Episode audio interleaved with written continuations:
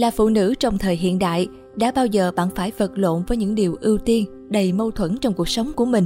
Đã bao giờ bạn vừa làm việc vừa cảm thấy có lỗi vì đã không dành nhiều thời gian cho gia đình vào cuối tuần thay vì cảm thấy tuyệt vời về những gì mình đã làm được? Bạn chỉ cảm thấy tội lỗi vì những gì bạn chưa thể hoàn thành. Có bao giờ bạn tự hỏi liệu một người phụ nữ như mình có thể thành công không? Có nên tiếp tục cố gắng hay chấp nhận thu mình lại? Dẫu biết rằng không ai có thể trả lời thay bạn, nhưng chắc chắn rằng ngoài kia có vô số những người phụ nữ đã đặt những câu hỏi tương tự. Trong số đó, có những người đã vượt qua được quãng đường chông gai để đến được thành công và cho cả thế giới thấy được câu trả lời của họ. Họ là ai? Bằng cách nào họ trở nên thành công?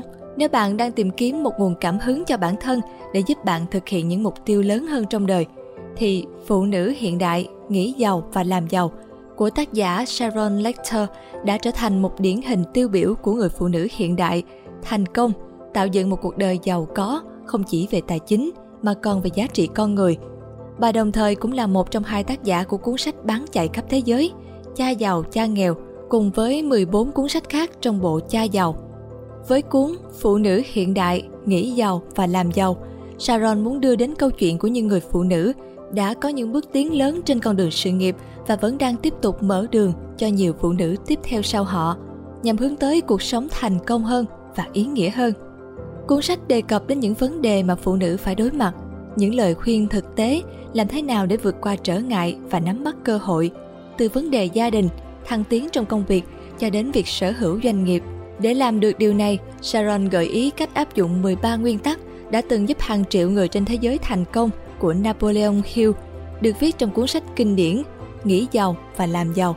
Nhưng Sharon không hoàn toàn bám vào các nguyên tắc đó, bởi theo bà, định nghĩa của phụ nữ và đàn ông về thành công không giống nhau và cách phụ nữ tiếp nhận vận dụng các quy tắc đó cũng khác với nam giới thành công của phụ nữ không chỉ là về mặt tài chính quyền lực mà nó còn là về niềm tin tự do lựa chọn và sự cho đi vì vậy bạn sẽ bắt gặp những người phụ nữ với thành công rất khác nhau ở trong cuốn sách này từ những người quyền lực như margaret thatcher oprah winfrey indra nooyi cho tới những nhà tình nguyện như Wangari Maathai, mẹ Teresa.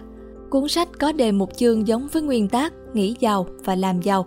Mỗi chương sẽ bắt đầu bằng việc tóm tắt ngắn gọn bài học của Napoleon Hill. Sau phần tóm tắt bài học sẽ là câu chuyện thành công của những nhà nữ lãnh đạo đã vận dụng nguyên tắc làm giàu của Napoleon Hill. Sau mỗi bài học đều có những câu nói trích dẫn, một điều cần thiết và không thể thiếu để đạt được thành công. Đó là những câu nói, danh ngôn của nhiều người phụ nữ phi thường – Tư tưởng của những người phụ nữ này cũng giúp bạn tìm thấy kim chỉ nam cho riêng mình. Sau cùng là phần tự vấn bản thân, đưa ra những câu hỏi, những gợi ý để bạn áp dụng những bài học và lời khuyên trong mỗi chương vào cuộc sống.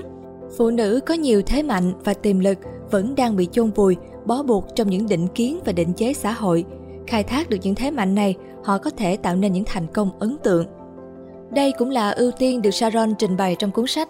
Bà chia sẻ, tôi tin rằng có rất nhiều nếu không muốn nói là hầu hết phụ nữ đang phải đối mặt với vấn đề thiếu tự tin vào bản thân có thể một phụ nữ không có khả năng thay đổi điều luật về trả lương công bằng và trao cơ hội đồng đều, nhưng tất cả phụ nữ có thể thay đổi cuộc đối thoại nội tâm của mình về khả năng thành công của bản thân.